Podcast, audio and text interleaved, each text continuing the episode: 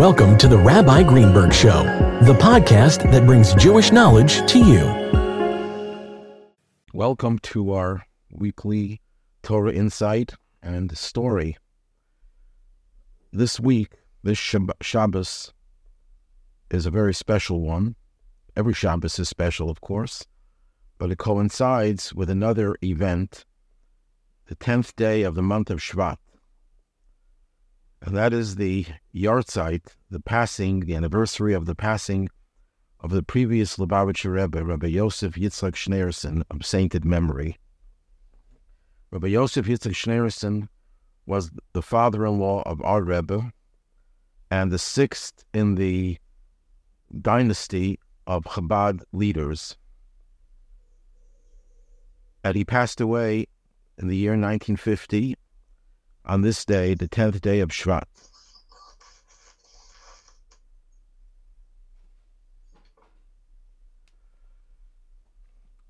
This takes us back 74 years. The same day that he passed away, God does not leave the Jewish people without a leader.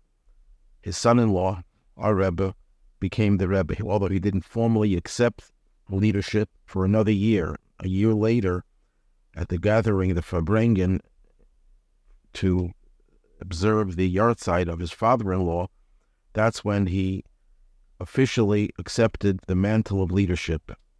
And the rest, of course, is history. So I want to share something on the week's this week's Parsha, Parshas Bo, that's connected to the previous Rebbe and our Rebbe as well. When the Jewish people left Egypt. The, the Torah describes it at the end of this week's Parsha. It says it was the end of 430 years on that very day that all the legions of God, the army of God, Tzivos Hashem, went out of the land of Egypt. The Jewish people are referred to as God's army. What is the function of an army? An army is there to fight battles. And in doing so, the soldiers are prepared to give their lives, risk their lives, in order to acquire, to reach the state of victory over the adversary. So the Jewish people are referred to as the soldiers, God's soldiers. I just want to mention parenthetically that the Rebbe started an organization for children, children's club kind of thing, but much more than that. And he called it Tzivos Hashem, the armies of God. Very soon after that, the evil Hezbollah movement also established itself in Syria, Lebanon, and the word Hezbollah also means in Arabic the army of God. And Hasidim believe that the Rebbe, by establishing the Tzivos Hashem, promoting greater devotion to the study of Torah of, by children, devote, devoting greater emphasis on the observance of all the commandments, of all the mitzvahs. That was what weakened the power of the enemy and that we should know that if we want to weaken our enemy who usurps the name armies of God, because they're not God's army, they are those who are fighting against God and against God's people. But if we want to weaken them and take away their ability to siphon off energy from the real Tzivos Hashem, we have to focus on the education of children in particular, but also the child within all of us. We are all Tzivos Hashem. We are all the armies of God. And by emphasizing our role as soldiers who are willing to go to the extremes in doing what's right, even at personal cost, even when there entails self sacrifice, we are prepared to do that. The connection to the previous Rebbe is that the previous Rebbe for every occasion, major holiday or Hasidic date, a yahrzeit of a of one of his predecessors, of his mother, his grandmother, would issue a Hasidic discourse that he had written. Some of these discourses were written years earlier, but were published in honor of a certain occasion.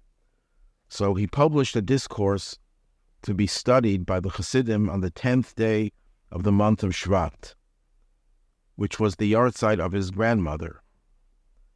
And that is the day that he passed away, and Hasidim assume that this was given specifically as like a last will and testament that encapsulates the whole focus of the previous Rebbe. And in this discourse, he talks about what is the mission of a Jew. The mission of the Jew is to bring God from a concealed state to a revealed state, to take the foolishness, the folly that permeates the, the world, society, all the nonsense that makes up most of what people's lives revolve around, and to turn it into a positive type of folly, meaning going beyond logic and rationality, going beyond the dictates of our minds to do what's right. And in order to accomplish that, we are given special powers because to win the war, this is the war against the, those who stand in the way of bringing God into this world, whether it's the external enemy like we have today, or it's the internal enemy, the animal tendencies that human beings have. We have to fight that, and we are all therefore inducted into the army of Hashem. And we are given special power because the power and the desire for victory is a very p- powerful force in a human being, sometimes for the purpose of winning an argument, winning a contest, whatever it is, will do unconventional things. Because, and that is the power that God gives us, a whole treasure of resources that enables us to win the battle. And that every one of us has to realize that he or she is a member of Tzivos Hashem. That's the way we're described when we left Egypt. If we want to get out of Egypt, which is a metaphor for getting out of exile in general, as I discussed last night in, in another class, that the Hebrew word for Egypt is Mitzrayim, which translates as straits, confinement, like you're in a prison, any form of exile, what even if you're living in the freest country in the world, but if you're in a spiritual exile, you're like in a prison. And in order to break out of that prison, we have to beat Tzivos Hashem. We have to recognize that we are all soldiers. We are all draftees into God's army, given, given tremendous power and resources to be able to overcome the, the, the difficulties and to bring light into the world, to generate a light that is unprecedented, a light that has never been here before much more than ever before, and that will be the light of Mashiach. The story that I want to tell about the previous Rebbe, um, one story that has a personal side to it. My father, a blessed memory, was a student, was a Chabad follower as a student, but there was no Chabad yeshiva, no Chabad school in America when my father was in need of a school. He studied in a non Chabad school called Torah Vodaath. he was the best student there. I'm, i was told by one of his colleagues, who was later on a ma- major Jewish leader, and but he really wanted to study in a Chabad school to be close to the Rebbe, the previous Rebbe, who lived in Poland in a suburb of Warsaw, Otwock. So my father, together with five other students, uh, traveled to Poland in July or August 1939, just weeks before the outbreak of the Second World War. He was there just a few weeks with with the Rebbe, and when the war broke out, my father said he saw the first bombs falling. The American consulate, a few hours before that, said, "No, don't worry, there's not going to be a war." And of course, the war broke out, and my father had to flee. But before he fled with his colleagues, the previous Rebbe wanted to speak to them. And the previous Rebbe told my father the following and the other students. Every bullet has an address. You are not the address. He guaranteed them that nothing would happen to them. Well, you see how this blessing really came to fruition because as they were traveling from Warsaw to get to Latvia, Riga, Latvia, they were on a train, and in the middle of the trip, the train had to stop because there was a German plane over them shooting at the train, and that would have killed everyone on the train.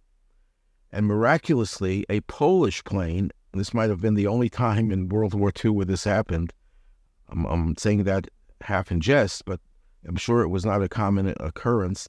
The Polish plane, but before I, I talk about the Polish plane, there was a Jewish soldier, Polish soldier who was Jewish, who was on the train. He took his gun, his rifle, and he climbed up on top of the train to shoot at the German plane, and he was shot and killed.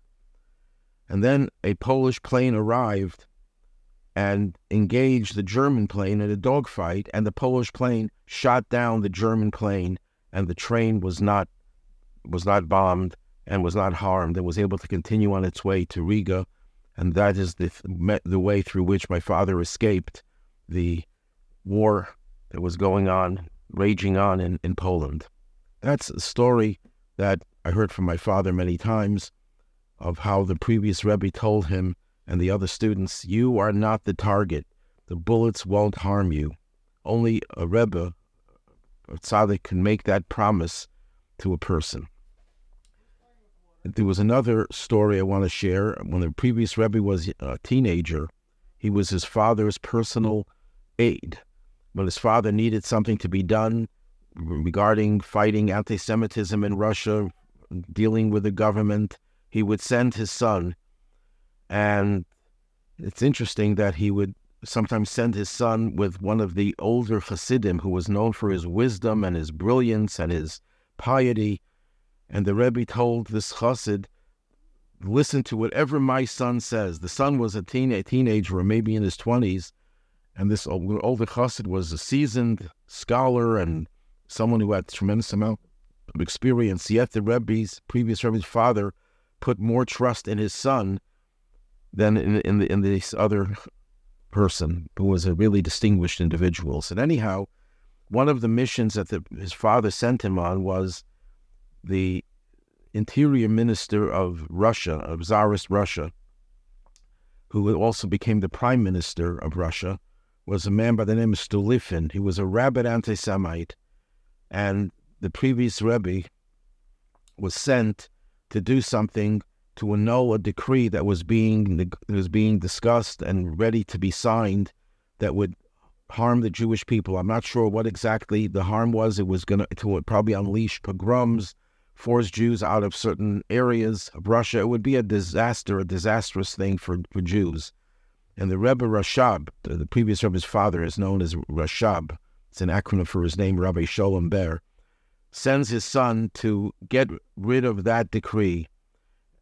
Now, it's a whole long story how he got a pass to, for the interior ministry from a mentor of Stolypin, someone who Stolypin studied under, who no longer liked Stolypin. He felt that he veered away from doing what was right for to just to acquire power.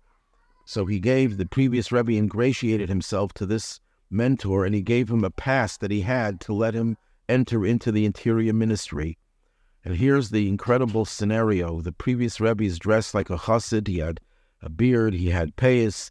He, he was dressed in a kaftan. Uh, certainly didn't look like a uh, Russian official. And he comes to the interior ministry, which was patrolled by Cossacks with their swords and with their guns. And it was like the most bizarre thing. These rabid anti Semites looking at this chassid, ready to cut off his head, and he shows them the pass, and they just they tremble. Anyone who had that pass must must have a lot of influence. And he goes into the building, and he doesn't know where to go. He he knows he has to go to the office of Stolypin, but he doesn't know where that office is. So he's wandering around the halls, and then he sees someone walking out of a room. The person didn't see him, and Sure enough, he goes over to that room, and it was Stolypin's office. And he goes to the inside the office. He goes to the desk, and he sees two piles. One pile of of directives that had to be de- had to be determined whether, whether to pass them to go with them or not, and the other was things that were already done, either canceled or already executed. And he went through the first pile and he found this decree written up, and it was wait- awaiting Stolypin's signature. So he took it and he, I think he wrote out it canceled or something, and he put it in the other pile, and he snuck out in time, and he got back to his father. Imagine if Stolypin would have caught him in the act. He would have been killed on the spot. He certainly, may, may, maybe even put on trial for the whole world to see the treachery of the Jews. This was a miracle, but the miracle came through his Mesiras Nefesh, through his self sacrifice, that he was willing to sacrifice his life as a young man to fulfill his father's directive to him to get rid of that decree, and he succeeded. And that is the hallmark of someone who's in an army who's willing to risk his life for victory over evil, for victory over the forces that are trying to reverse the progress of the world where God's presence is made fully manifested, which is what will happen when Mashiach comes imminently.